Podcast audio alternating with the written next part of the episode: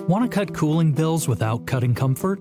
Lower utility costs and enjoy cool and consistent comfort with a highly efficient air conditioner from Luxair. With Luxair's consumer rebate program, educators, nurses, first responders, military personnel, and veterans can enjoy exclusive rebates on qualifying purchases of Luxair equipment. To learn more, call G Team Mechanical at 765 376 3042 or visit gteamhvac.com. They'll recommend a system tailored to your home that provides comfort, energy savings, and lasting performance.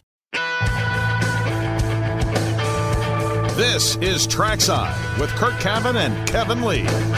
Here we go. They go side by side into three. Outside. Coming for the line. Coming for the flag. Outside. Hornish has got him by a nose, but Barron now pushes ahead. Barron, Barron takes it. Barron takes the win from second place. Alex Barron has won. Who will win in Kansas? Wheldon trying to push Kanaan up. Kanaan trying to push Wheldon down. And the guy that's going to play a role in this is probably Vitor Meira. Who will he side on to sort of help Slipstream? As they come out of turn number four, it's Dan Wheldon on the inside. Tony Kanaan, his teammate. Vitor Meira tries to slip to the low side. Can he get it done? No! It's Tony Kanaan at the line. Closest finish in IRL history was here last year. Will it be closer this year? Hornish and Herta. They hammer for turn three. Come through turn three. The final corner just ahead. Dixon closes down in behind them, and they're going to go three wide at the line, and it's Hornish. Hornish takes it at the line. Dixon gets second, and Herta drops to third. Hey there, welcome. Thanks for joining us tonight on the program. So forget 2023 or even 2024 silly season. 2025 started today. We'll explain.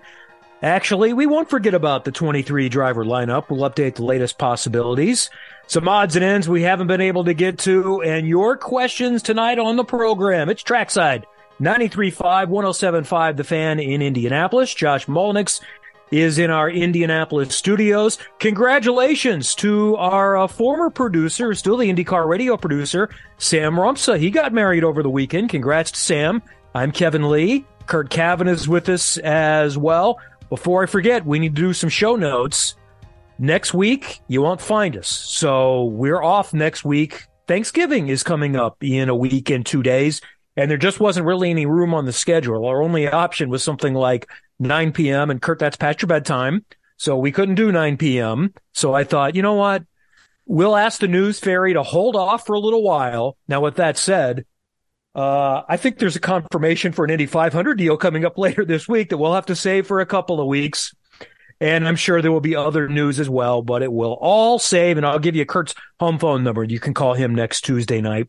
And then the following week on Tuesday, the 29th, we're not on until eight o'clock. That's a one hour show from eight until nine on Tuesday, the 29th. And then the rest of the year up until Christmas, Tuesday, seven until nine, we'll take the Tuesday off between Christmas and New Year's, which I think might be the 27th.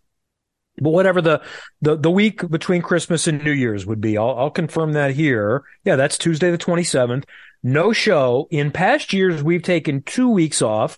This year, since we're off on Thanksgiving week, just the one week. So we'll be back on Tuesday, January 3rd to get the new year started. And I know we also are set for Tuesdays in the coming year. So please make a note of it. Also on the program later tonight, you know, I know it's an IndyCar show and we occasionally touch on F1, but I'm going to spend a little more time on F1 later tonight in the show because we have the chance to talk to Steve Matchett. Uh, and, and I really enjoy talking to Steve Matchett. We got to know him a little bit when he covered some IndyCar races with us on NBC and, and we'll talk about uh, an event that he and David Hobbs and Leigh Diffey organized. Uh, Ricky Carmichael, uh, motocross champion, the GOAT as they call him, is going to be one of the guests. So this is near Stamford, Connecticut, where Diff lives in Ridgefield on Tuesday, or I'm sorry, on November 28th. I don't know the day of the week. And then on the 29th in Sellersville, Pennsylvania, which is a little bit north of Philadelphia. So you can check Diff's social media pages. I'll tweet this out as well. with the link for that for ticket information and so forth. But we'll talk with uh, Steve about that and much more later on in the program tonight. So we got some essentials out of the way. How are you, Curt? Good to uh, be here. Good to see you. I'm. Uh, it's been a good work week already, and it's only Tuesday, so uh, looking forward to you know this holiday season. It feels like things have slowed down a little bit, but as you know, we always have plenty of things to talk about, and already things, uh, as you mentioned, things uh, when 2023 and 2025 already we're starting to see materialize. So, you know, the news fairy just keeps on ticking all through the year. I remember when when we started the show in 2008. Uh, there was some concern that there wouldn't be much news in the second half of the calendar year. And lo and behold, we just kind of kept rolling and the station kept rolling. And here we are, what, 13, 15 years later, still with news almost every week. So let's I begin. Th- this year, January is going to be a little bit of the challenge. So we're going to have to, we're going to have some guests in January because I think everything is going to be all buttoned up by the time we get to Christmas for regular season deals. Maybe there's still one lingering or a part-time deal. And I think the Indy 500 might be all but buttoned up, and there's always the chance of something else percolating after that. But I do think we're going to stay busy until Christmas. And maybe we'll just start with that. Uh, unique news of not a confirmation, but sort of a confirmation, a plan for a 16 year old for 2025. News release from Ed Carpenter Racing today. Josh Pierson named his first ever Ed Carpenter Racing development driver with plans for 2025 IndyCar campaign. And there are a lot of nuggets within this release that we'll get to a little later on uh, within the team that confirm some things. But uh, let's start with who Josh Pierson is. He has not driven above the USF 2000 level. He did not drive in the road to Indy this past year because, oh, he was doing things like the 24 hours of Le Mans, the Rolex 24, the full IMSA Endurance Championship schedule in an LMP2 car. So he drives for Zak Brown's team. Ah, yet another Zak Brown driver. Oh, I can't goodness. believe McLaren hasn't signed him up yet, but he drives for Zak Brown's uh, United Autosport sports car team in the World Endurance Championship. And they won the, the WEC race at Sebring last year. He's got really good teammates and uh, finished up the full season here this year. He's going to do that again in 2023, along with a part-time uh, quarter in the tip jar, Indy Lights slash Indy Next. So I'm going to still say Indy Lights for a little while in case those missed the release, but Indy Lights is now called Indy Next, Indy NXT. One of the nine cars for HMD. Not every race because the WEC schedule will be his full-time plan. He'll do uh, this Indy Lights program, and he's going to start testing an Indy car for Ed Carpenter's team in 2023 as well. The plan is two years in Indy next, Indy Lights, and then going to IndyCar in 2025. And, you know, I, I doubt there's anything firm in that, but it, it states a plan.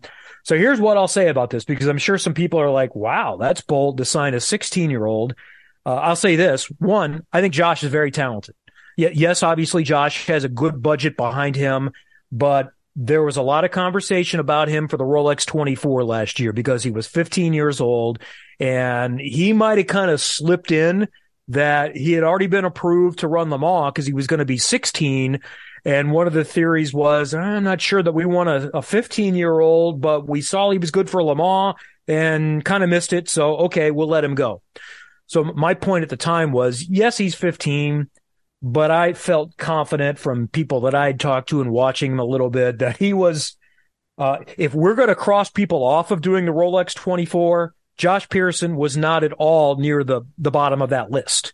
You know, there are plenty of amateur drivers, uh, and even some young up and coming drivers that weren't as talented as Josh. He'd done a lot of testing in the car. He's coached by Steven Simpson. I trust what Steven tells me and just kind of watch him. And he did fine. He did fine in the Rolex 24, did fine throughout the season. Is he a future superstar? I don't know, but I do know he has some talent. He's pretty good. So here's why I say this is a win-win for both programs. What's every racing team owner looking for in the ideal situation, Kurt? Uh, what's next? Is that where you were going? Because no, you know, in a in a driver when you when you hire a driver, what are you looking for? What Well, are the think- assets that you want? Ideally, unless you're, you know, if you're Team Penske or you're, well, if you're Team Penske, that's maybe Arrow McLaren. Are those the only teams Yeah. that have no one that is not at times asked to bring some budget? So if you're not one of those teams, what are the multiple attributes you're looking for? Yeah, obviously you're looking for budget. That would that's the number one thing. You're also looking for you know talent. You have to have a Yes. certain level of talent. Uh, but you know, Josh, at least at this point in his career, and as you look at him in a five year kind of plan, as Ed's uh, you know looking at this, that that he has both of those things. Now, does he have the level that you need for in both of those categories for the future, well, that you know that'll be determined. But um, he's certainly somebody worth taking a chance on. Certainly somebody is, and and this is what I was getting to. You're always trying to look at what's down the road, who could be available to you. Sure. If you can get in on somebody early uh, and he develops, uh, you know, Andretti had that kind of approach with Zach Veach. Uh, that was an example of somebody who kind of started with the program early and they watched him come up through the ranks and, and, you know, we can discuss and, and argue, I suppose, what happened when he got to the IndyCar series, but they were kind of behind him and, and made it, made it happen.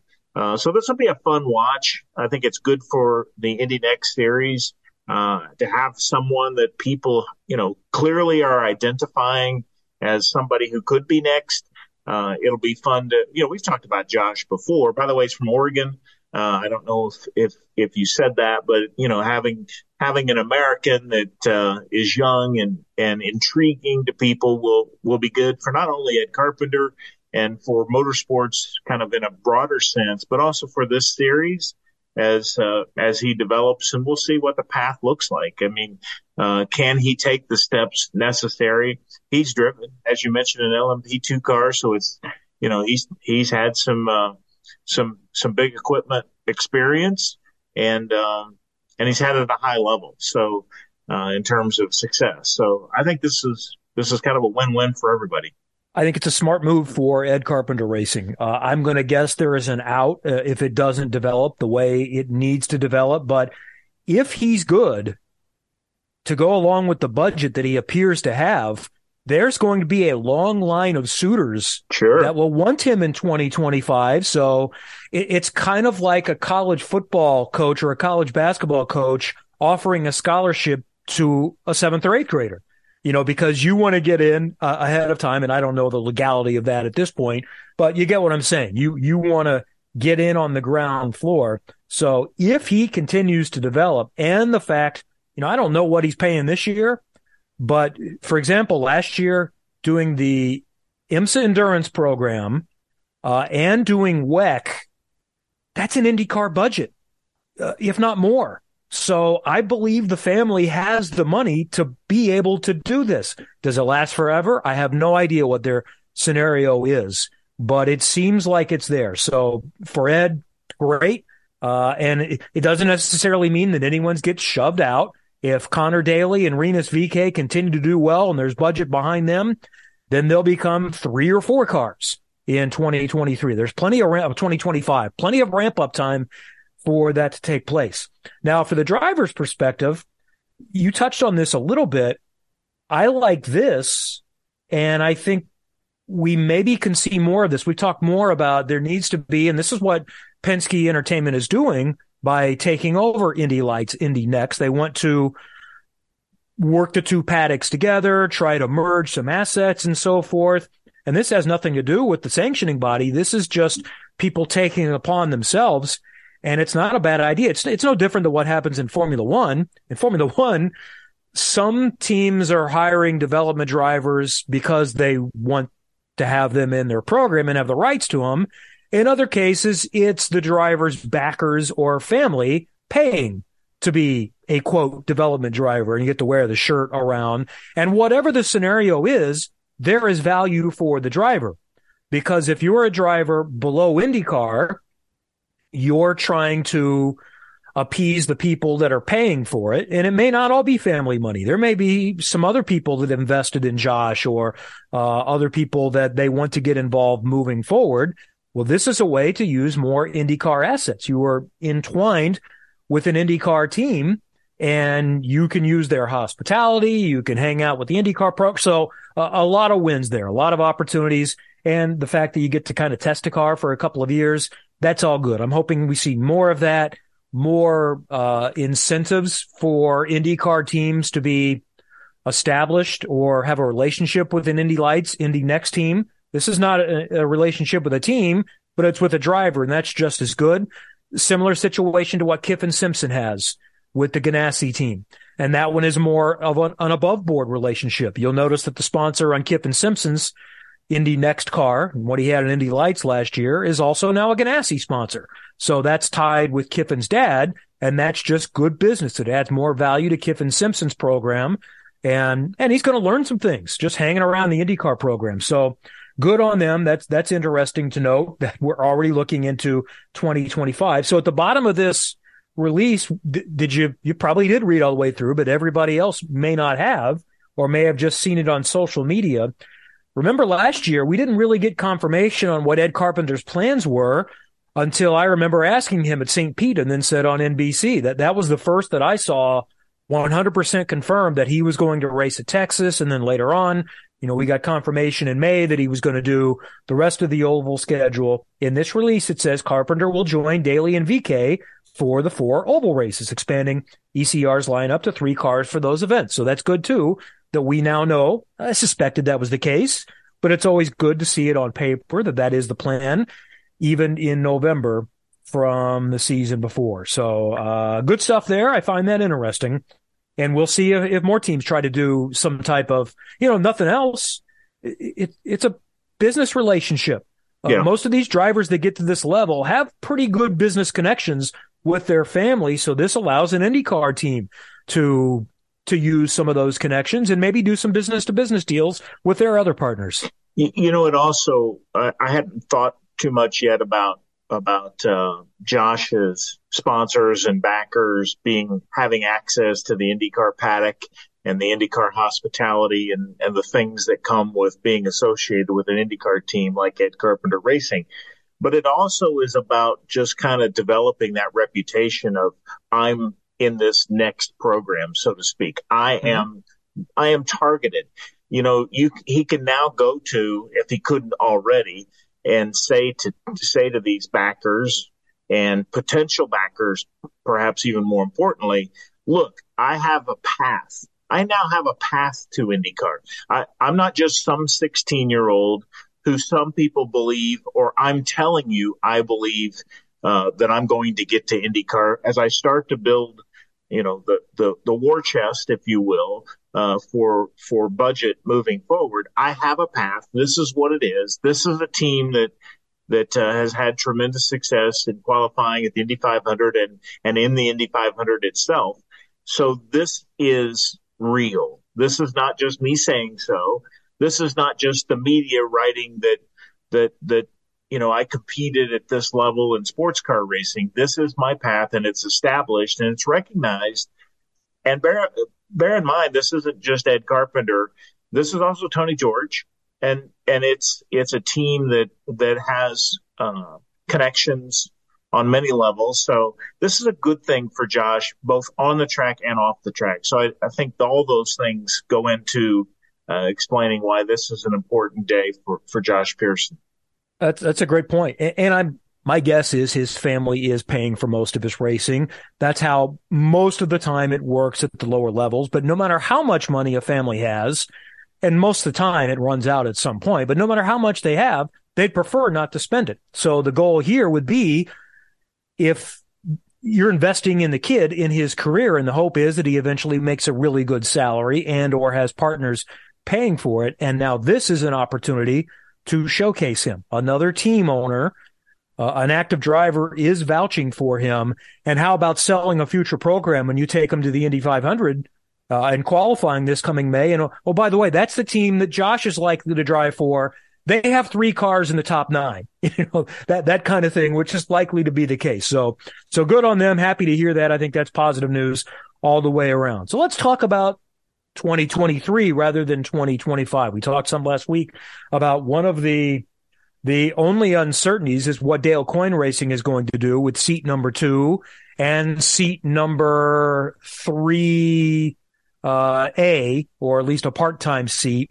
Uh, David Malsher Lopez wrote, since we last spoke last Tuesday, uh, a little more certainty in this path. While David Malukas is staying on for a second season in the series with team, it appears that the full-time Coyne with Rick Ware Racing seat will be taken by Formula Two race winner Marcus Armstrong. Takuma Sato's funding, again largely from Honda Japan and Panasonic, will likely be sufficient only for an oval only program in 2023 as Honda seeks to expand his role with the Japanese uh, program. Sato's longtime manager, Steve Fusick, told motorsport.com, no final decision has been made, but we're just waiting for Dale and Rick to put the final pieces together. Not sure why it's taking a while, but everyone now knows what we have and what we don't have. So I'd say we're in the final throes of putting the deal together.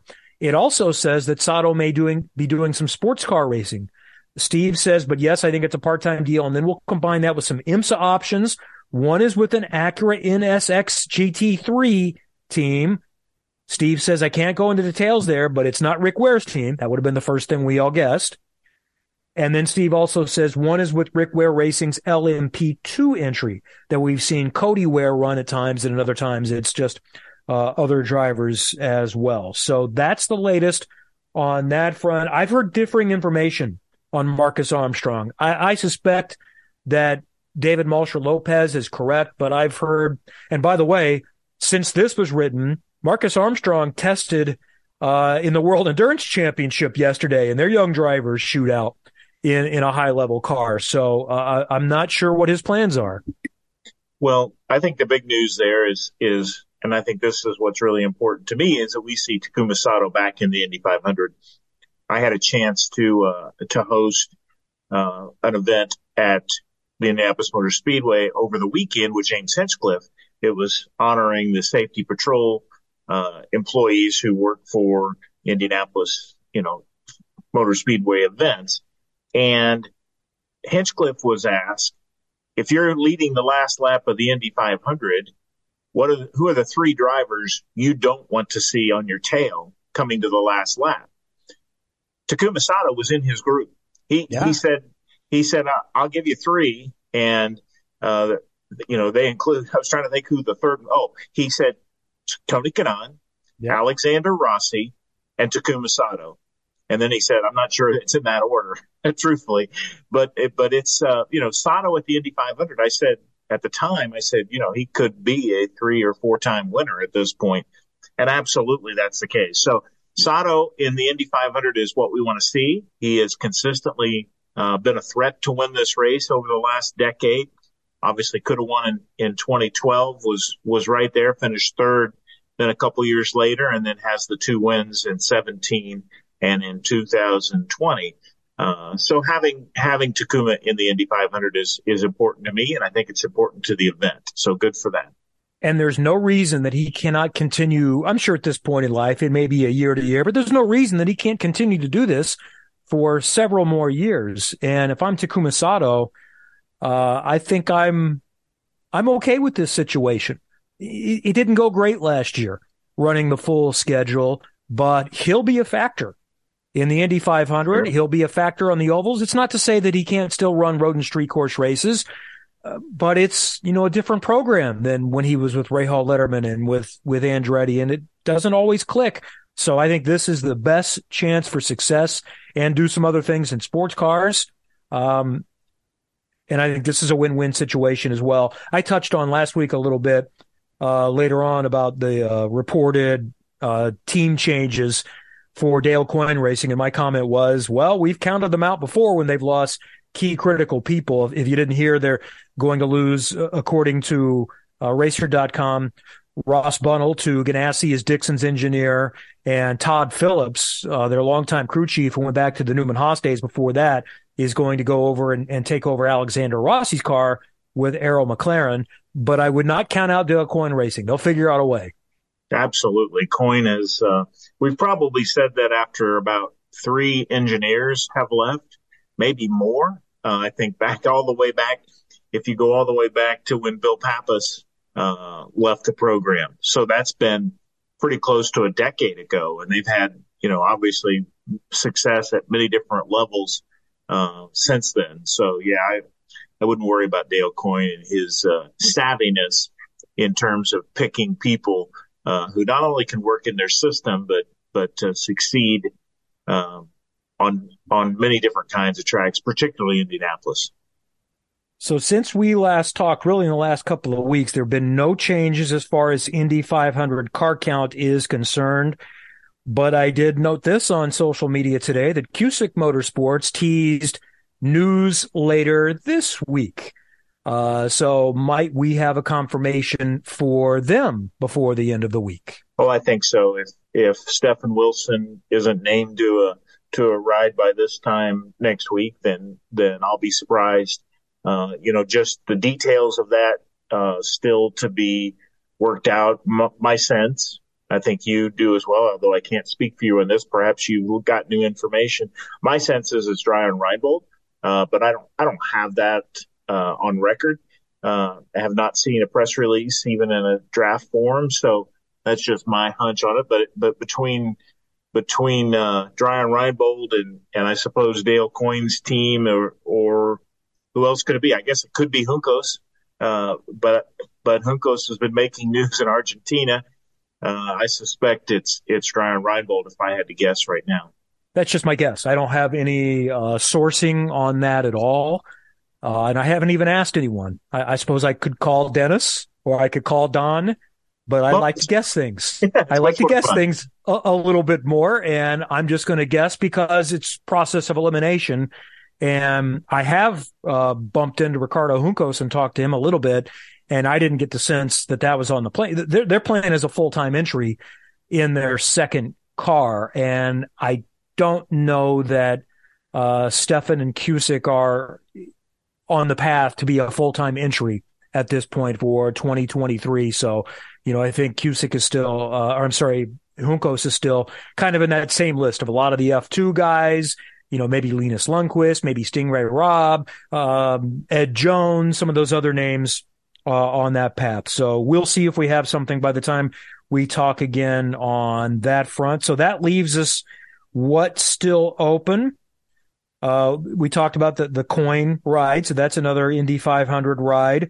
A second Dreyer and Reinbold seat, which that seems to be about the only easy way in for one of the Kyles from NASCAR or for Jimmie Johnson. Uh, a Ganassi program, which could either be full time or a one off, and then a fourth for Rahal, Letterman Lanigan. And that's the path to 33. That's what gets us to 33. And then beyond 33, no, actually, that'd be 34 if you're counting a Coyne third car.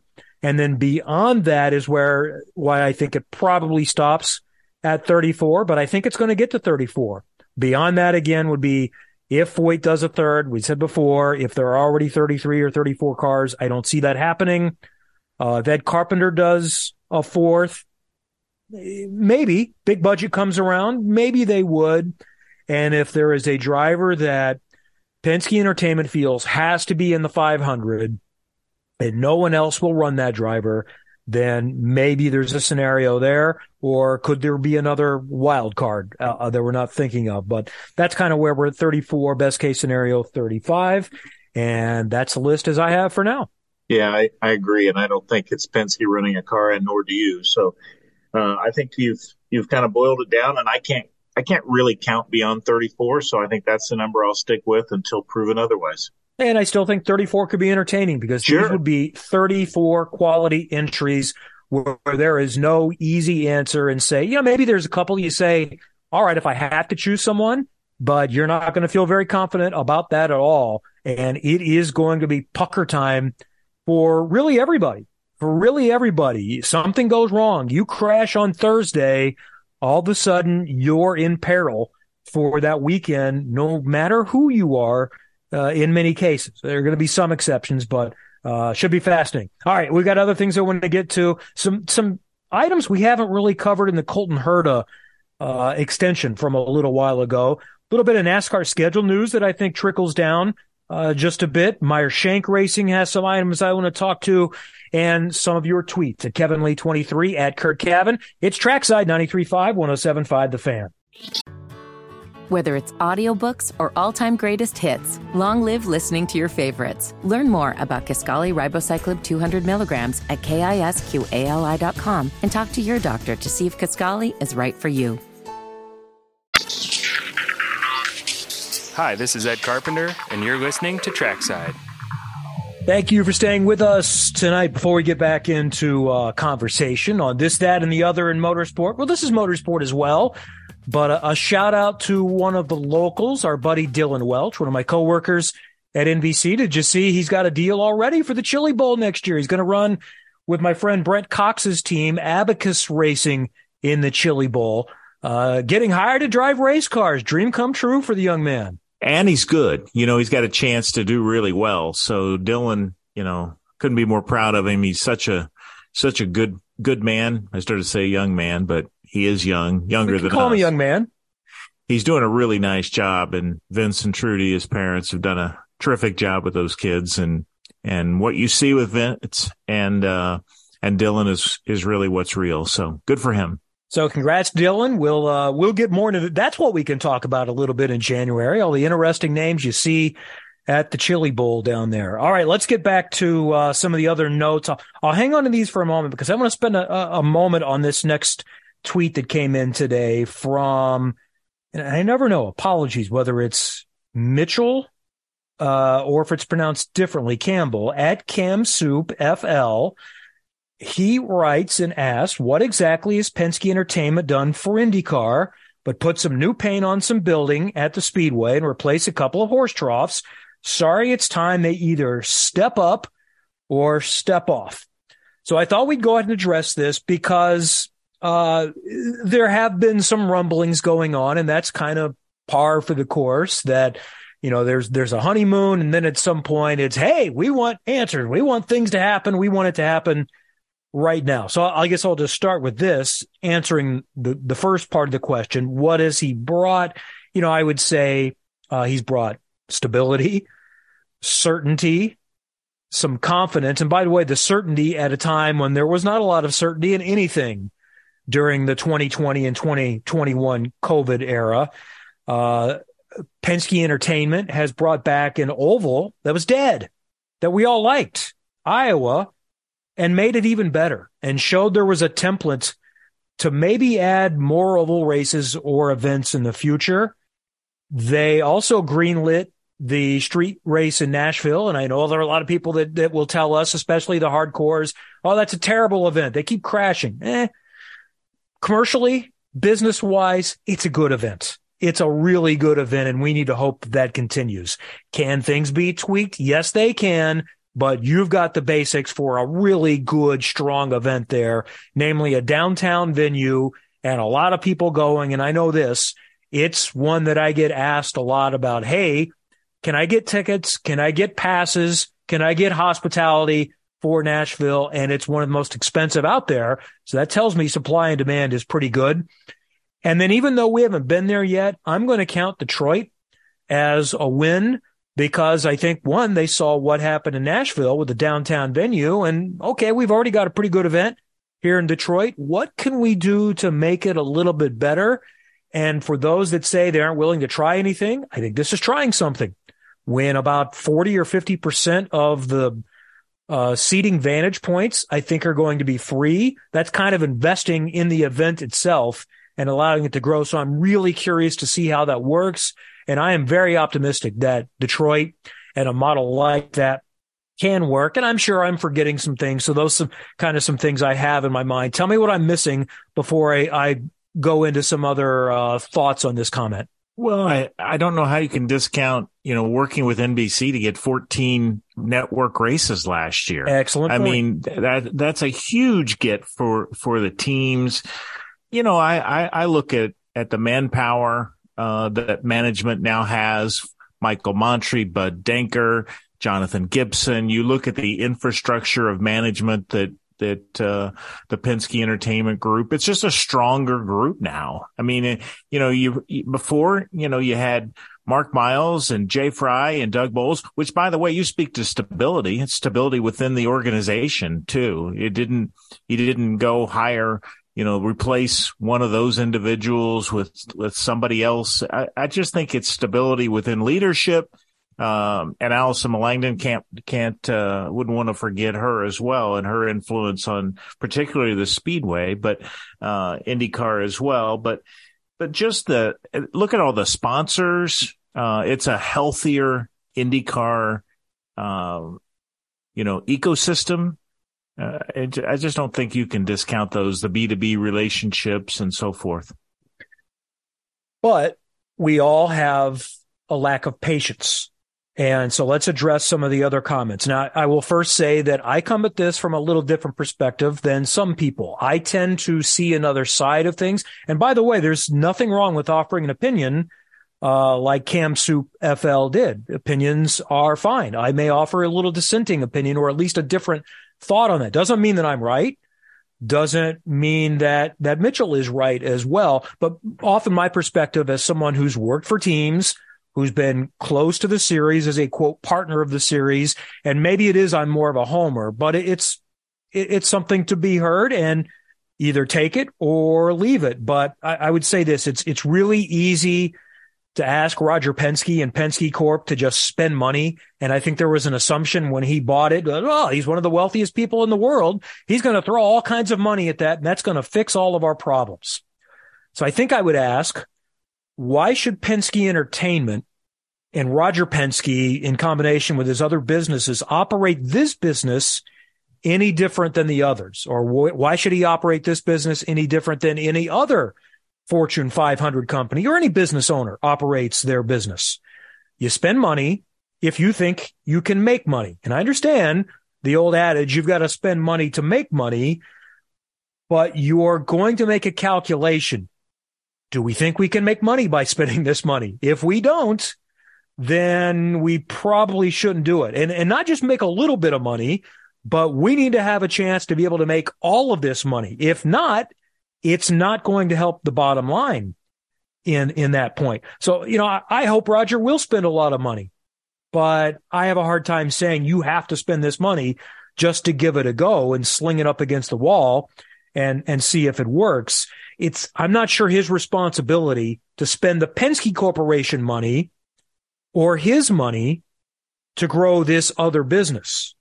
I hope he will. And I'm sure he already is spending a lot of that money, but I, I don't know that IndyCar as a whole is making money and it's still likely operating in a little bit of a loss.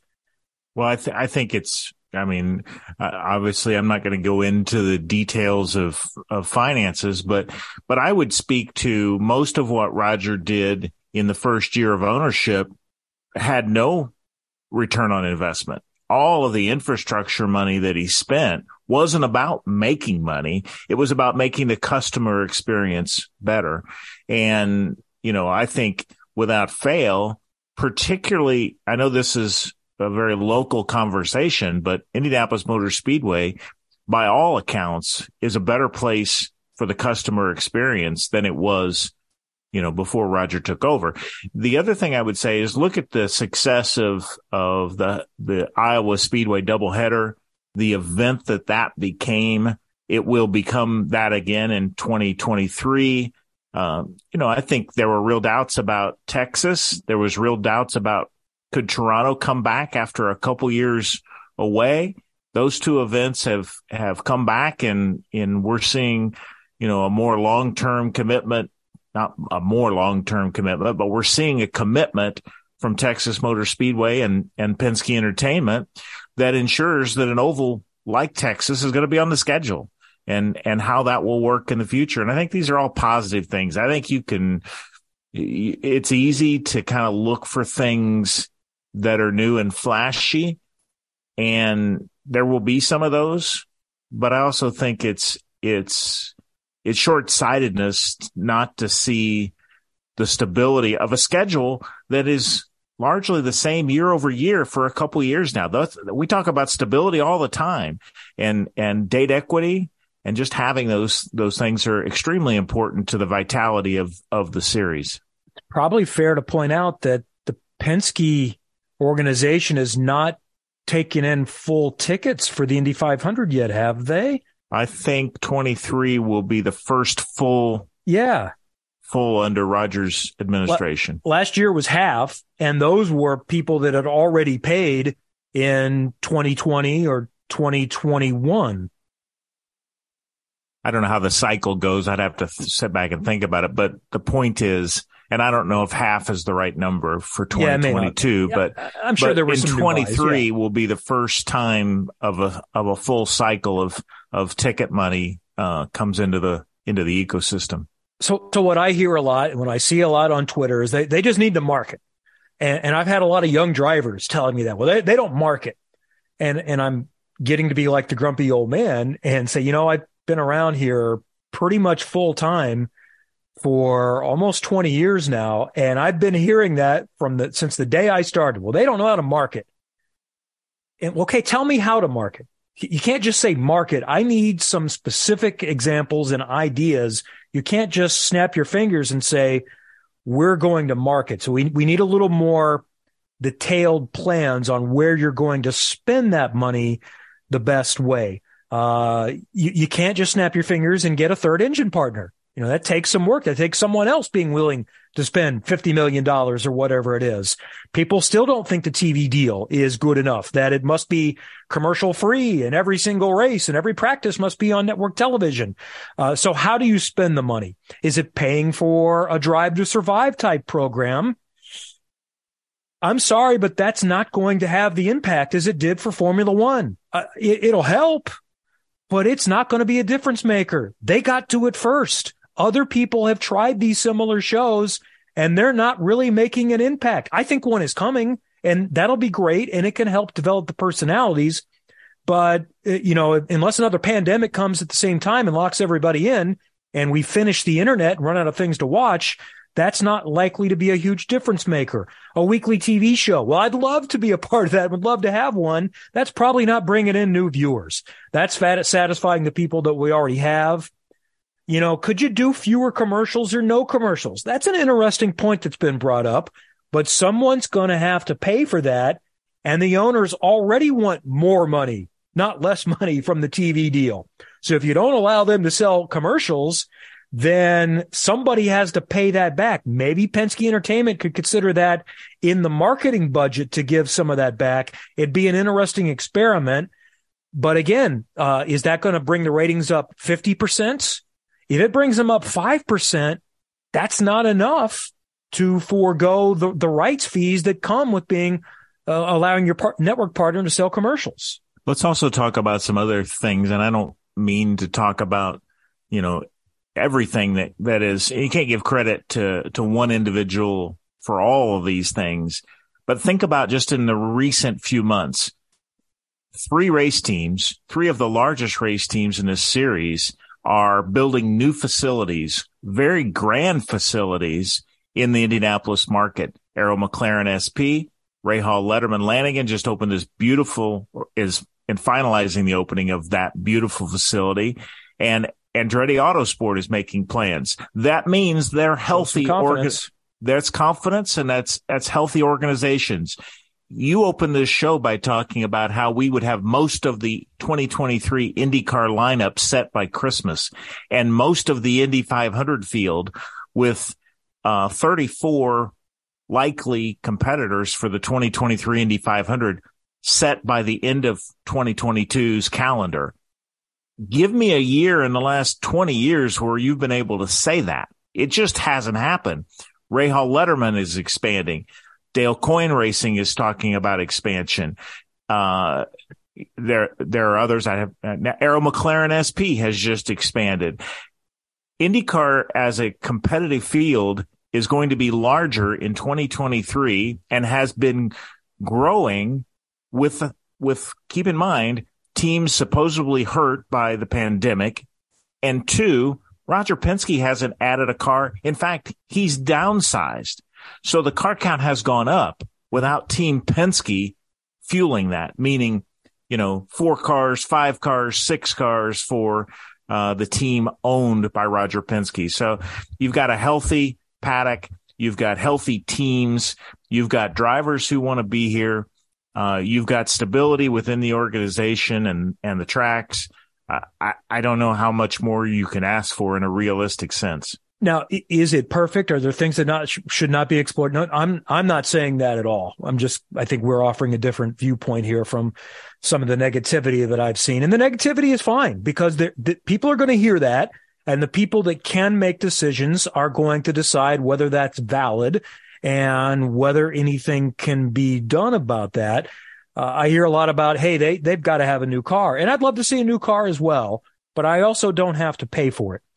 And here's the question. If you're responsible for that decision, you're asking, is that going to grow the audience or is it going to satisfy the people that we already have? Now there's something to that because you need to keep them satisfied or they might go away. We've seen that happen over the years, but it's, it's not so simple. Is it going to be enough of a difference to account for the extra expense. You know, at some point you're going to have to do it.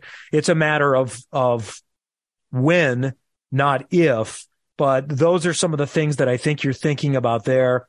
Um, just think there's another side of that. It's, it's not as simple and there, there's another perspective on all of that. Uh, but that's the, the bottom line that I come up with that I hear, well, market better, but I'm not sure what that is. It's not like the old days. It's not buying radio commercials. You know, buying a Super Bowl commercial, one, that's a waste of $4 million. Uh, not everyone is going to be inclined to like car racing. So you got to find the people that do have a chance to like car racing and, and get to that group. And there's a smart way to do it. But boy, they've had a lot of smart people throughout the years. And I'm sure some that weren't so smart, but it's, it's just a little bit challenging. And I guess I just have some empathy for the people that are tasked with trying to make those decisions. I've come to the point realizing that I'm not smart enough to do it. And by, by the way, here's probably the bottom line of all of that. Um, going to back to the original point that uh, saying for Roger that the, the, the tweet said it's time to either step up or step off. I'm not willing to, to show the arrogance that says, yes, I'm smarter than Roger Penske. You should listen to me instead of him. That'd be a bad idea. listen to me instead of him. So I'm, you know, that may be a cop out, but I'm going to defer a little bit and hope they continue to try to hit some singles because I don't think the home run is out there right now. Oh, I think, I think stability and growth in the, in the competitive in arena is, is a huge home run. Jay Frye's done a great job with that in and helping the teams and you know containing cost and always having a, a rolling five year plan. Uh, it would be easy to jump off that train and just say, "Oh, let's scrap it and let's do something different." But but Jay has stuck to his his plan and and not just his plan because it's a it's a group plan. Uh, but that group plan uh, where it involves the team owners and and the sponsors and uh, largely the competitors, but everybody has bought in and it's as it's as uh, it's an or as organized and as unified of a paddock as as I've seen, and now I'm 35 years into this into this sport. Okay, rambled kind of long there, so we'll wrap up hour one in a moment. Talk about what else is to come in hour two. A lot of nuggets that I haven't gotten to that we will do. Plus, Steve Matchett still on the way tonight on the show. Trackside 93.5, 107.5, The Fan. Whether it's audiobooks or all-time greatest hits, long live listening to your favorites. Learn more about Kisqali Ribociclib 200 milligrams at kisqali.com and talk to your doctor to see if Kisqali is right for you. Okay, finishing up the first hour, some uh, quick notes before we get in to hour number two. Just some small nuggets I wanted to mention here. This isn't necessarily IndyCar, but it could be uh, it, it has a connection. Meyer Shank Racing over the last couple of weeks has confirmed that they have an open seat for their IMSA WeatherTech sports car championship team, the top level class. And I'm wondering, might that be an opportunity for Ryan Hunter-Reay? At least that was my first thought. But then I read the article from Sportscar365 that says it's likely to come. I think, I think Mike actually said it will come from the drivers that have tested with us. He wouldn't say who's tested, but Sportscar365 named them, and Ryan's name wasn't on the list. It included people like Colin Braun, who's now looking for a, a new ride after his longtime co-entrant Jon Bennett announced his retirement from driving. Neel Jani, some might remember him from Champ Car. Mario Farnbacher, who is an excellent driver who drove one of uh, Shanks Championship GTD cars a couple of years ago, and, and a few others. So Ryan would make some sense there, but maybe he's already got something set for next year. And they did announce that Helio will do all the endurance races in IMSA next year. So that's Daytona, Sebring, and Petit Le Mans. I can't remember if Watkins Glen is included in that or not. And then Simon Pagenaud is also going to be a part of their program for the Rolex 24. So happy to hear that as the off season winds on. One good thing is you're going to have a lot of IndyCar drivers testing in early December at Daytona. Remember, new car next year, and then the Rolex 24 the last couple of weekends of January. So that's good stuff. Uh, Ricky Taylor we've had on the show before in the studio. He completed an Ironman, the, the real long Ironman, like Tony Kanaan did, and it didn't get any pub on that. But I remember asking Ricky who you've been working with, and then I confirmed Spencer Pigot did it with him as well, and Spencer finished. He wanted to be a little bit faster. Uh, I told him, uh, I said, I said, did you finish? And he said, yeah. So yeah, he did did quite well. Maybe it was a half hour off of what he wanted to be, but uh, super, super impressive. And congratulations to them. Hour number two coming up in a little bit. We'll get you set for Steve Matchett and more next on Trackside 93.5, 107.5 The Fan. Whether it's audiobooks or all-time greatest hits, long live listening to your favorites. Learn more about Kisqali Ribociclib 200 milligrams at kisqali.com and talk to your doctor to see if Kisqali is right for you.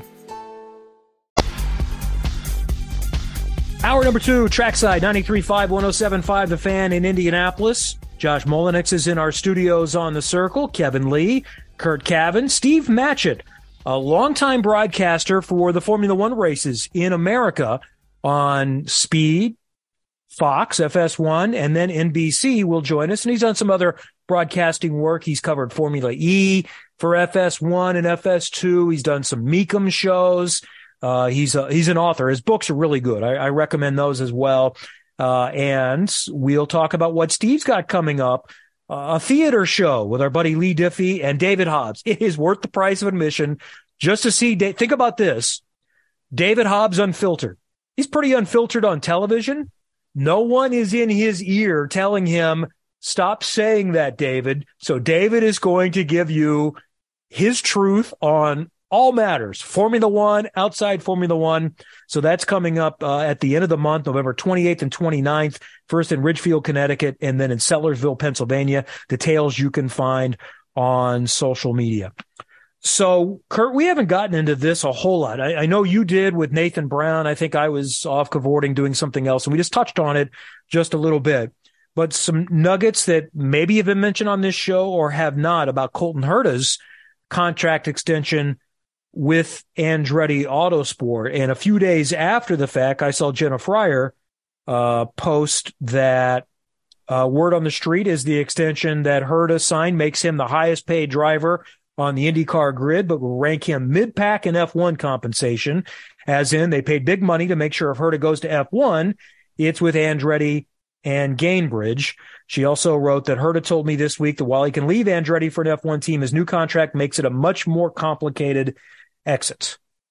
So to me, a lot of this makes a lot of sense. Make it to where eh, he may not really want to go. And as we've said before, I'm going to guess there are some clauses that allow Andretti the right to hang on to him if they wish. I think it's good that they've they've really stepped up in a level financially that makes him want to stay.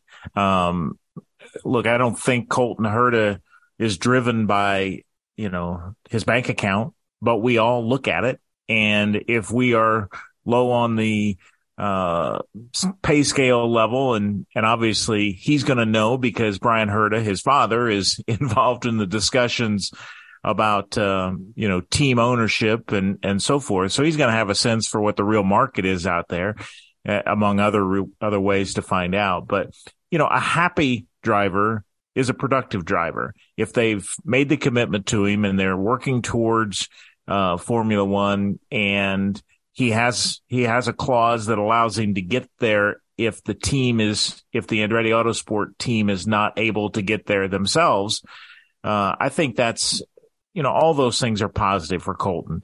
Um, he deserves to be paid well as as these top drivers in the NTT IndyCar series uh, deserve to be, and it's and it appears driver salaries are indeed going up for a variety of reasons, and this is good for the ecosystem of the sport. The number I heard would make him, and, and I've heard a number publicly. I heard a number that was less than that, but it was still more than any number I've heard since the you know, Paul Tracy days, uh, in, in the end of 06, 07, when Paul was making 7 million. It's, it's less than that, uh, from what I've heard, although I, I think that number has been thrown out there. I'd be surprised if it's that, but whatever, it's really good. And it might make Colton think if, uh, you know, a team near the back of the grid comes at an offer, then eh, I'm not sure that I really want to do that. I'm, I'm going to wait and see if Andretti has it, has an option there or whatever the case may be. And there may be some clauses that can simply block him from doing that. Either way, it's still good to be Colton Herta, no matter what happens for, uh, with him moving forward. I see that Pato O'Ward is going to be getting his test weekend with McLaren this weekend at Abu Dhabi in the finale. And I think Pietro Fittipaldi is still due for another free practice one with Haas. I know that was originally on the schedule, so I think that is still the case for him. Couple of other nuggets, and we're going to talk more F1 in a little bit. Um, today it was confirmed that the uh, Joe Gibbs team is going to choose Ty Gibbs to replace Kyle Busch, but not in the 18 car. He'll stay in the 54 car. And I think that's smart to leave that car dormant for a little while. Yeah, I think so too. And uh, obviously no, no surprise that Ty is on his way up in the, in the team, uh, pecking order and, and obviously has a, has a bright future, uh, with the organization. So we'll see what we'll see how Kyle ends up, you know, relative to Indy 500. But uh, all things well on on this front. Kind of keeps him from being compared so much to Kyle Busch. Yeah. Here, here's what I like about it from the fans' perspective: it's always difficult at the beginning of the year to identify, you know, it probably, it won't be the M&M's car. So it'll be much easier. It'll be a different looking car, but let's just make it easy for everybody and let Kyle Busch get settled into his new car. And then they can roll out the 18 again, which has a lot of history with Gibbs in 2024 if they like.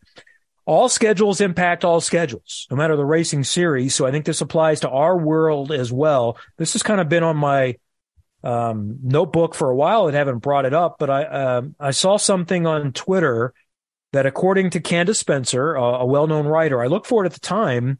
I couldn't find that she wrote it anywhere. So I think she probably said it in a radio interview or something like that, that there is a chance for 40 points races plus two exhibition races in the future for the Cup Series.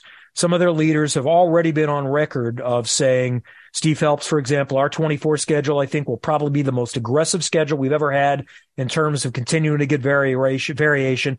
Uh, I won't talk about what it is uh, because I'm not sure, but all things are on the table at that point. You know, at first thought, you'd think, how can you expand this schedule that lasts forever?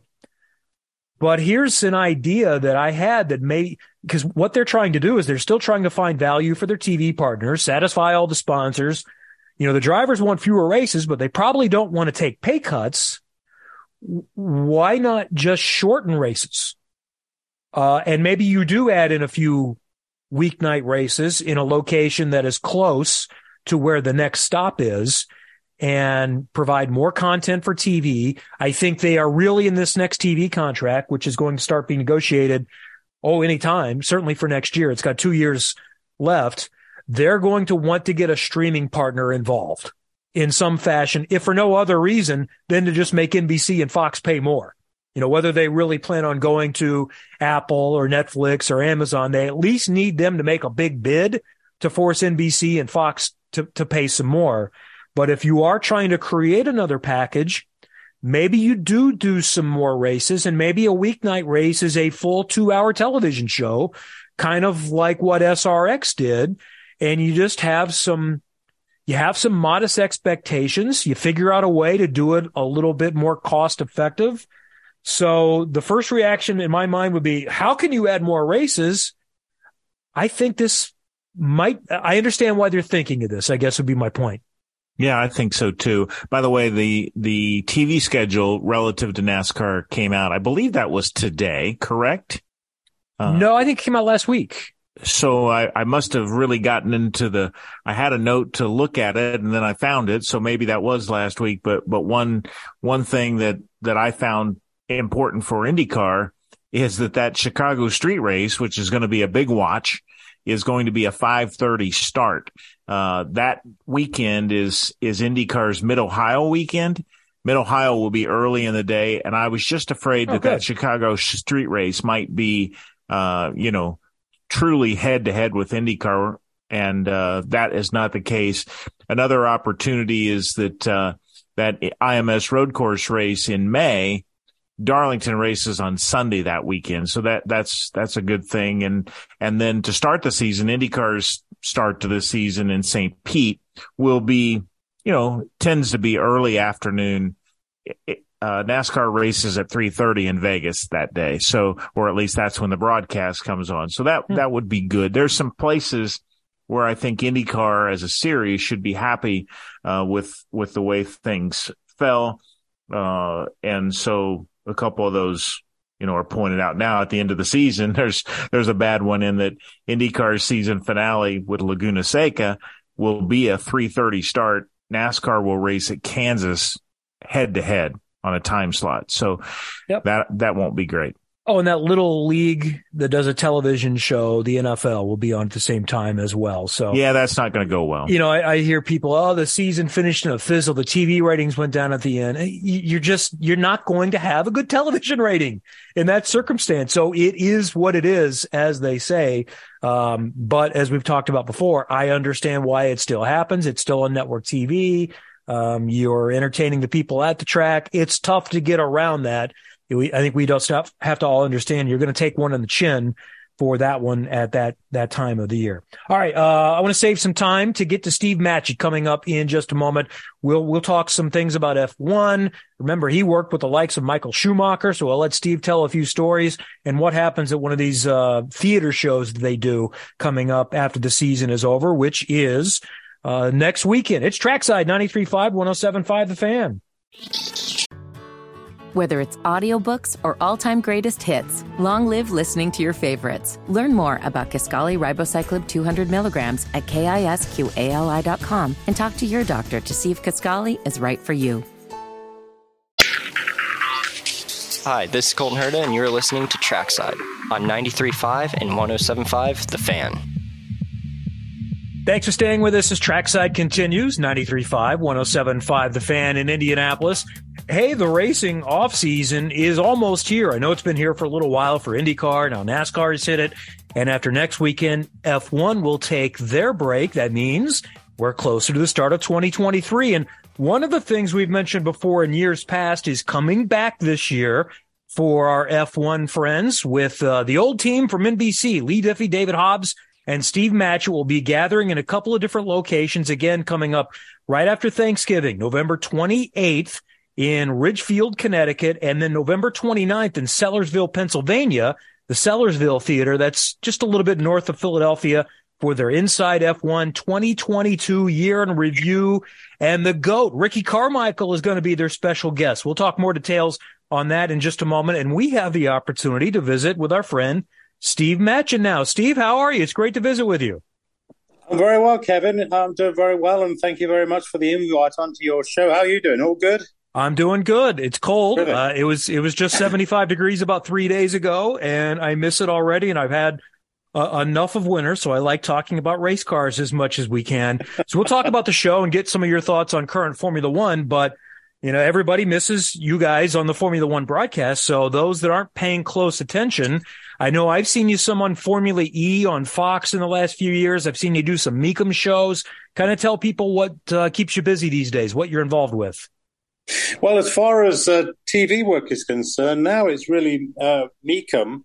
Um, I, I, enjoyed very much working with the uh, my old um, boss Frank Wilson down at Fox Sport One when we were doing the Formula E series. Um, helped him out for a few of those races, which was great fun.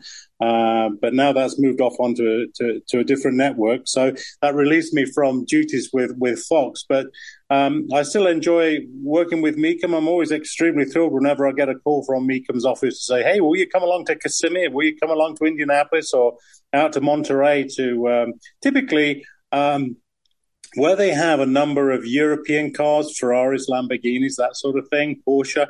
Um, that's more my wheelhouse than the American muscle, but that's certainly something that Mecum are are getting into more and more with their auctions is the cars over from Europe, and uh, yeah, it gives me a great opportunity to be around the cars. Still, still um, enjoy that very much, and you know, I'm always I'm always just amazed whenever I go to a Mecum event. Kevin is just the the array and the range of stuff that they have. Again, cars from American classics from the 50s to American muscle in the 60s and the 70s, right through to um, you know the, the, latest McLaren, for example. So great range of cars, and they're always very welcoming as well, which is a is a, is a great thing for me. So I enjoy working with those guys very much. We need to make sure that you get an invite to the Indianapolis show in May.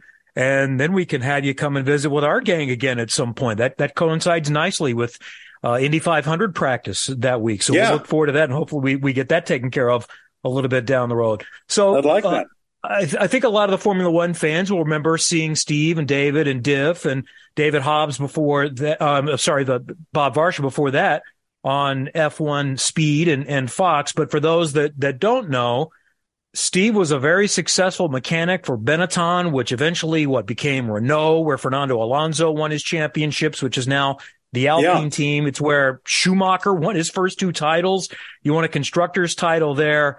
And uh, so Steve knows what he's talking about when he asks him these questions. He's not just a, a broadcasting talking head. So let's speak to George Russell, uh, winning his first one this past weekend. And to do it, he had to beat the winningest driver of all time in the same car. And he's ahead of Hamilton in points. How good can, can Russell be? Well, uh, judging by what we've seen so far this season, Kevin.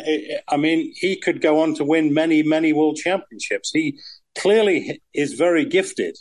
Uh, he has a natural gift into the with the car, and um, for saying this is his first full season with with with Mercedes, and as you rightly say, to go up against Lewis Hamilton, in a car which started out um, being far from successful because of the porpoising issues, which we can get into a little bit later about the suspension moving with the new aero rules.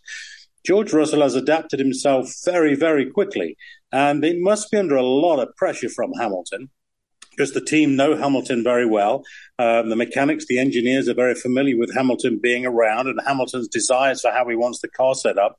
Russell's adapted to it incredibly fast. And to take that a victory in his first year there, um, I think is remarkable stuff. So, in, in, in quick summation, in answer to your question, I think we are seeing a major talent being launched um, into Formula One. And you can speak to seeing a future great win his first. You were there when Schumacher won his first. Do you have recollections of that and what his feeling was, what his confidence level was at that point in his career? I do, yes. I mean, I, I don't know um, George Russell. Um, um, we've never chatted, so I can't speak to his psyche, his personality, the way he approaches racing. But I do feel when I see him in the car, he seems so relaxed and so at ease, which is, an, is a fundamental key uh, to any great driver, is their ability to adapt to the team.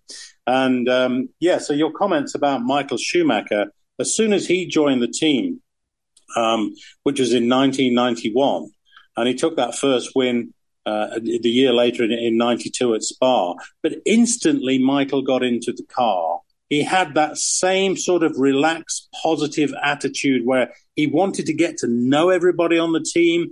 It didn't matter from what strata within the team he was talking to, whether it was the truck drivers uh, driving the equipment and the cars around Europe, or whether it was the chief engineers, the aerodynamicists, the mechanics, the catering staff. It didn't matter. He he he wanted to become part of that team. He wanted to bond with everybody, and I see that in Russell. I see that same thing, and that's a it's a vital key. Um, unfortunately, you know, we're talking about how how drivers bond with the team and uh, the way that uh, young Max Verstappen um, reacted to his teammate at the la- at the last race, uh, yes, only yesterday, I thought was really very strange. Um, how he wouldn't assist uh, in Brazil uh, to get uh, Perez those extra points that he needed to help him try and secure the second spot in the drivers' championship. I thought it was bordering on the surreal, quite frankly, and it's something that could well come back to bite Max Verstappen next year. Um, let's see uh, how that develops, but you have to get on with your teammate. Verstappen has just won the drivers' championship. The team has just won the constructors' championship. But the one thing, if I have my stats right, that, that Red Bull have never been able to achieve is both championships and finish one two in the drivers' championship, and, it, and it's right there for the for the taking we've kind of veered off a little bit from Russell onto how drivers react. But um, the, the, hallmark to me of a of a of a world champion, a, a, real one of the greats in the sport is is they understand that they are part of a team. They have to be part of that team. You have to gel everybody around them. And that includes your teammate. You have to get your help and support from your teammate. And if they, let's say, for example, that Red Bull have a very tight championship next year, Kevin, and it comes down because Mercedes seem to be coming on song now with their car late in this season. If it comes down to just a few points next year, um, Verstappen is going to be looking for help from his teammate. Well, if you're his teammate, how are you going to react to that? You know, it's an interesting proposition. Know, this was on my mental list of topics to get to. And, you know, the one thing that I think you can think about this from Verstappen's standpoint is he knows that he's the best driver in the world right now. He beat Hamilton straight up, stomped him this year. No one's come close. And I'm sure he feels like he can do what he wants. And yes, there is that fear that the teammate won't help him. But if it's to help the team get the driver's championship, the team is going to take care of that. And I think he probably knows deep down that it may not come back to bite him, that that teammate assuming he's not battling him head up for the championship, if, for example, he's third or fourth and needs to simply give up a position to help Verstappen win, he's going to have to do it. Yeah, it's a very awkward situation, but I, I think it's it you it's very undesirable to have two drivers yes. that simply don't get on with one another. It doesn't yep. it doesn't help the team. Now, it is always a very difficult challenge for the engineering staff and particularly senior management within a team when drivers do start squabbling with each other. But it is also possible to get the very best out of those drivers when they are at loggerheads with each other. But to me, and again, my, my view may be somewhat skewed and biased because I've worked directly with a Formula One team and I've, I've been fortunate enough to be with a team when we're winning races and winning championships. You have to get on together. You have to bond. You have to become one, you know, you have to become a one item effectively. Now, here's a little example of that. I, um, I have never worked with young Max Verstappen, but I have worked with his dad, Jos Verstappen, and he was my driver throughout 1994 when uh, Michael was winning his first championship. Now, I don't know if you can recall what happened in the Hungarian Grand Prix of 94 towards the end, but the result uh, was Michael won the race and Jos Verstappen, Max's dad, finished third.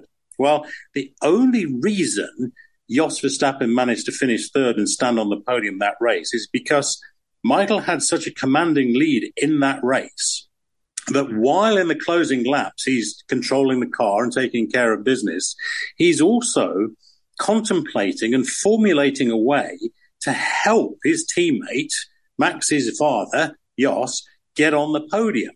And I can remember him being on the radio and saying to Ross Brawn, who was our technical director at the time, um, and he said to him, if we, by this time, Michael was a full lap ahead of the field, so everybody else was basically a lap down. And, and so he gave the call, he gave the advice to the Benetton pit lane. He said, if you get um, Jos to unlap himself from me and um, and chase after Martin Brundle, who was in the McLaren, and they were using the Peugeot engine that year, and the Peugeot engine was having all sorts of reliability issues. Michael said, if you if you get Jos to push and therefore unlap himself from Michael.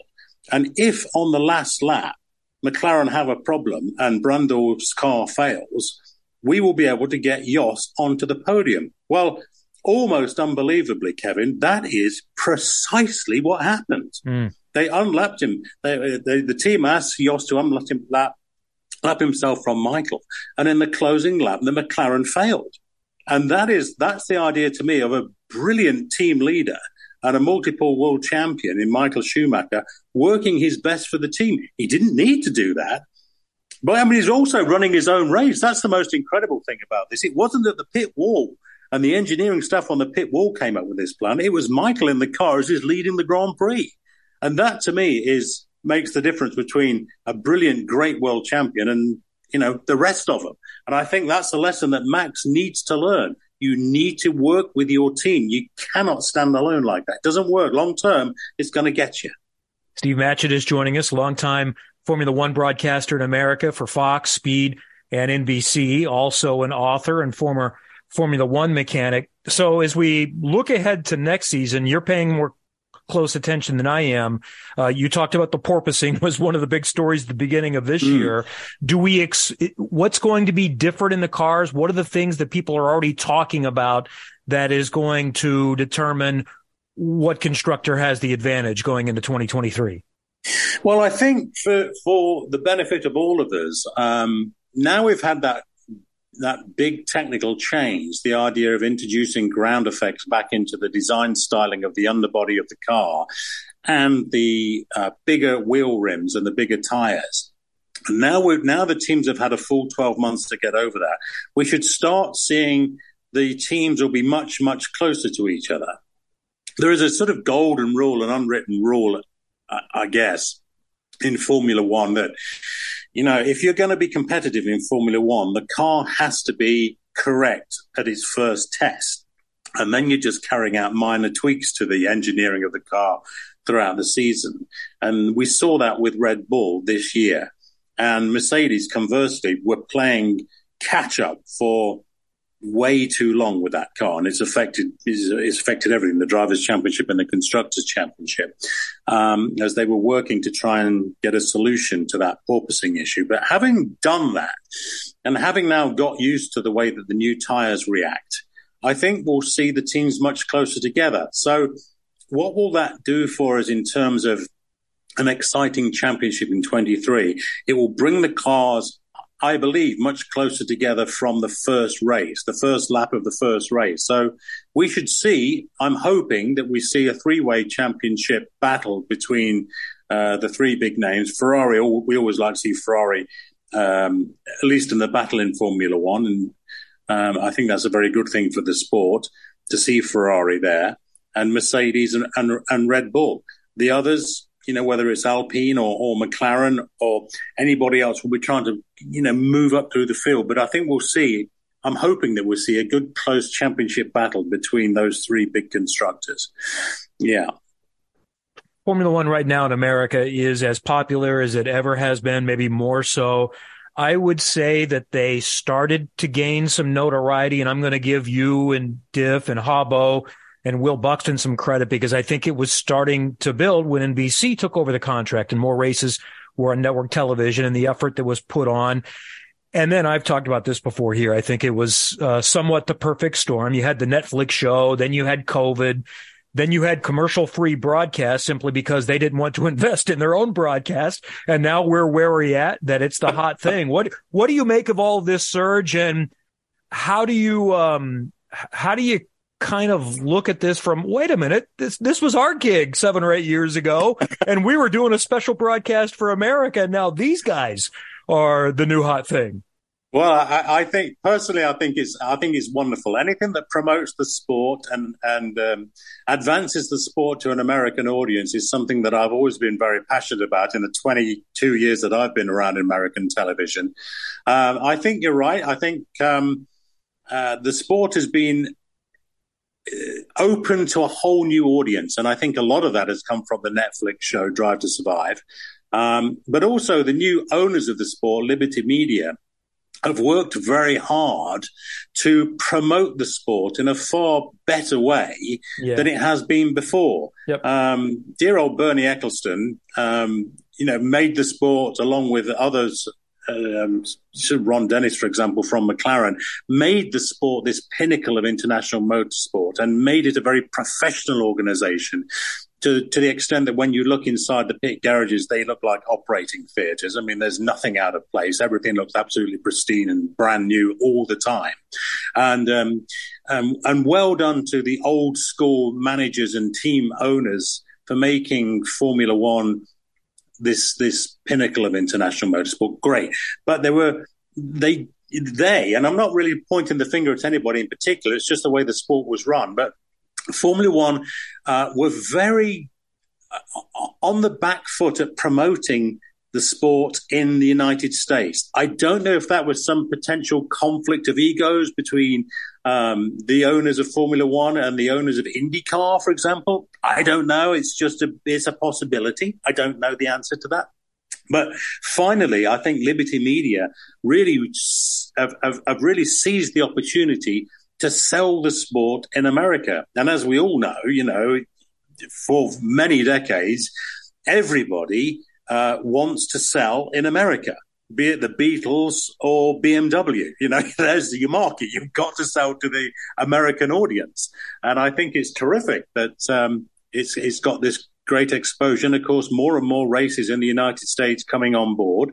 Next year in 23, um, Liberty Media Formula One have done a deal with Las Vegas to actually put a race down the center of the strip, not running in a car park as it's been done decades ago, but to actually and, and, and for the first time, to my knowledge as well, Kevin, uh, Formula One have bought real estate in, in Las Vegas, uh, and they're going to develop that. So that's a that's a great first, I think, for the sport. So if if Formula One are investing literally millions of dollars in that one venue uh, for Las Vegas, you can see um, that they are very serious about promoting the sport in in America in a way that they simply never did before. So I appreciate your very kind words to say, you know. Um, the Formula One broadcasters of old in the States did their best to try and promote it. And, and we had a lot of fun doing that. But to ex- to expose the sport to a bigger audience can only be a good thing. Uh, I'm all for it. Whatever whatever ESPN do in the future, or if it goes to another network in the future to ex- to expand that, um, and of course that that um, commercial free uh, screening of the of the race um, has been a huge benefit to ESPN, um, and I think that's also been a big factor uh, be interested in hearing your opinion on this, whether or not you agree with that. As, as the oh, commercial free exposure of the race made a big difference? I think it has, personally. Oh, I think it's it's been huge. It's um, yeah. you know this sport is difficult because there aren't natural breaks, so that makes it a challenge. Right. And it basically came about because they didn't really know how to break away from yeah. an international feed that that doesn't take breaks. So that became the alternative. When after the first uh, race in the ESPN era, there was outrage at just randomly going to break and come back three minutes later. And wait a minute, why is the leader of the race not there? And they're not talking about it. So that worked out well. But you are right that there was a strategy. Liberty. People have talked forever about, yes, we need America, but they never really did anything about it. This group is doing things about it and their digital strategy and the other other efforts that they have made have helped bring on that to where they are now. So, and and we all still think that uh, people watching motorsport is good for other forms of motorsport. So we're all for it. Tell me about the yeah. shows that, that, you guys do in Connecticut and Pennsylvania. You've been doing this for a few years now, and the band is back together again. What normally happens at these Inside F1 year in review shows? well, what normally happens, Kevin, we just have a lot of fun. I mean, it's great for us to be back, you know, back together again. It's been a while since we've been on stage together. Um, but our stage shows do seem to be very popular. Again, I think going back to our previous little talk there about the expansion of the audience and the core audience, if you like, in America, if there's one thing that America has has had for a number of years, it's that very knowledgeable core fan base for mm-hmm. Formula One. And I, I, do get very irritated when folks on the opposite side of the Atlantic say, oh, the Americans have never had any interest in Formula One. That's absolutely false. It's, it's, it could not be further from the truth. It was a relatively small audience, but a very passionate, very knowledgeable audience who understood the sport, understood the regulations to a degree, understood the history of the sport. And so there is that very passionate fan base. So when we get together on stage, yes, we'll discuss the we'll discuss the uh, the season that's just passed, or just about to just about to pass into history, the 22 season, and we'll discuss what we think may happen in the 23 season. But we also, you know, just like to have a, a bit of a giggle and a laugh, and take questions from the audience, and of course, you know, no one can control David Hobbs. So to have David Hobbs on stage without any limitations of working for a network is, is bound to be a big attraction. You know, you can't control him. And as, as, as we've all seen him and, and loved him over the years, um, on TV is, is how he is all the time. You know, I've been very fortunate to, um, to count him as a friend. And whenever we've been out to dinner, he's exactly the same at dinner as he is on the TV set. And I think our audience like that, like the sort of approachable uh, nature of of and and Diff is the same. Leigh's exactly the same. Very down to earth people, and uh, so I just think it's a sort of it's almost like a bit of a social gathering more than anything. Yep. Just just to be there, you know what you, you, know, build it and they will come. So you know to, to go back to a theatre and just say, hey, here here we are on the twenty eighth and 29th, and and 28th we're in Ridgefield, 29th we're down in Sellersville, and folks just come along just to be a part of it, I think, and that's great. I love it. Well, one of the coolest things about this job is the ability to have dinner with you and Hobbo and Diff and our IndyCar friends and the NASCAR group is all the same. And our dinners, I think, are really engaging and entertaining. And that's kind of where you and, and Leigh and David got the idea. Let's do this in front of a crowd and kind of invite them in to yeah. the conversation. So I, I think it would be fascinating. And I'm, I'm still threatening to come, but I'm waiting for the Miami one. So I, I need a warmer locale late in November. So I may not make this one, but I told Diff today, Hey, next year, can we do Miami again? Because I think you did that a few years ago. we did. Yes, we did. and, uh, we would love, I mean, I, on social media, the only social media I use is Twitter. And uh, I, I see comments whenever we're promoting our theatre events, and I, I, it's perfectly understandable. We see a lot of comments from folks saying, "Hey, what about over on the West Coast? What about us? Don't forget us." And yes, we would dearly love to do some live theatre shows over on the West Coast. The problem that we have, of course, is the logistics of it. Yep. Um, we're all doing different things, but most especially Leigh's uh, TV schedule is very tight. He seems to be doing endless events all over the place. So he has very little free time away from NBC.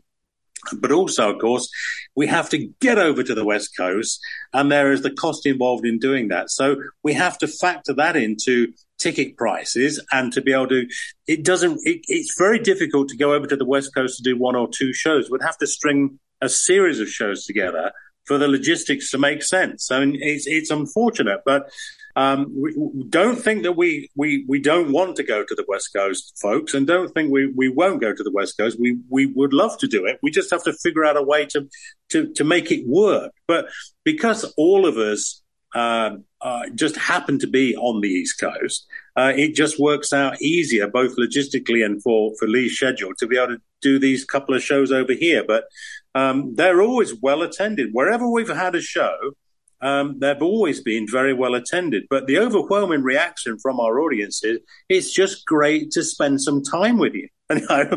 Because one of the comments that we get a lot, and I've had it, and it's, it's a really very, it's emotionally touching, is I hear from folks when they think about our broadcast, both with um, Speed or with Fox or with NBC, uh, I hear this a lot that they say, the audience say, it's like having three friends together sitting round the, the fireside in, a, in, an English pub just chatting about the race or down the coffee shop and having a coffee and watching the race. We feel like we're involved. We feel like it's a show for America.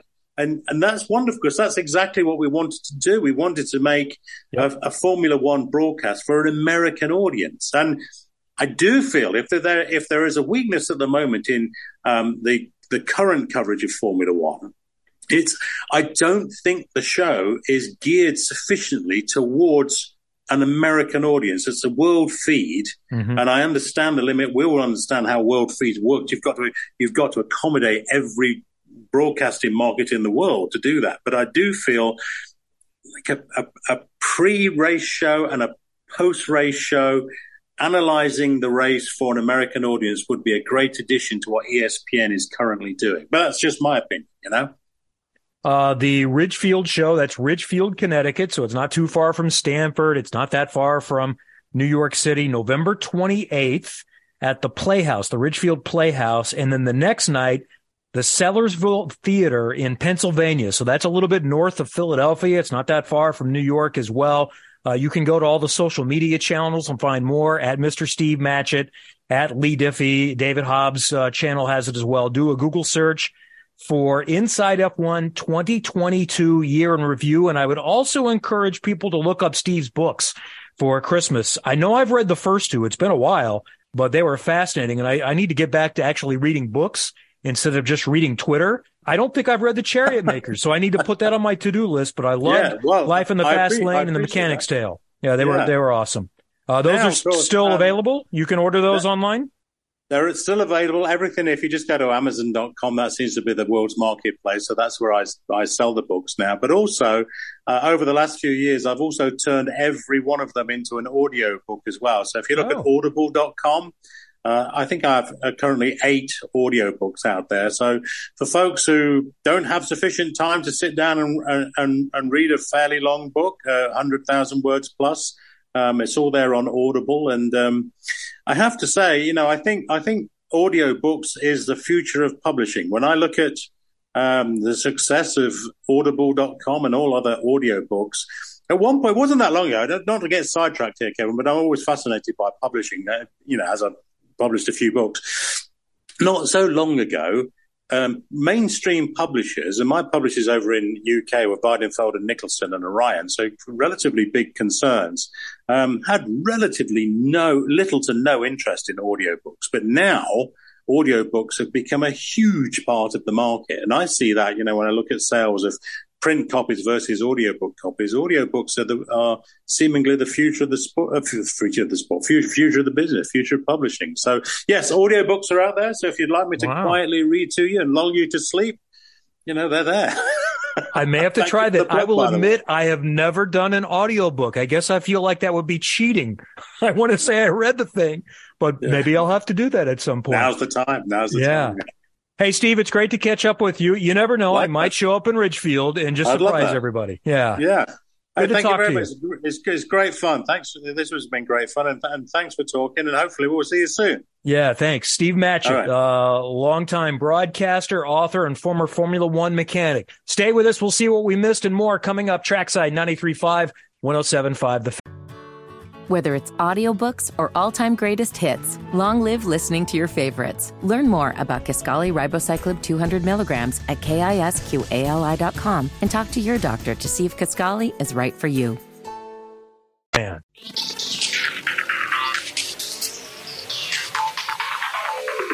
Okay, final segment, and we'll finish where we got started. Well, not started, but where we spent some time an hour or so ago from – Cam Soup FL's tweet essentially uh, asking and, and somewhat criticizing the actions of Penske Entertainment since taking over. And Curt and I offered uh, obviously a different slant than what some people have, but I think there are a lot of positives going on right now. But I understand not everybody thinks that way. So uh, Mitchell's question then from that was, what's the plan going forward? And I've heard that asked too here recently. People wondering, wanting some declarative statement of what's going to happen. You know, I think people want to hear exactly when is the new car going to be introduced and things like that. Maybe a state of the sport is needed. Those can be helpful and they're good PR if they're done well.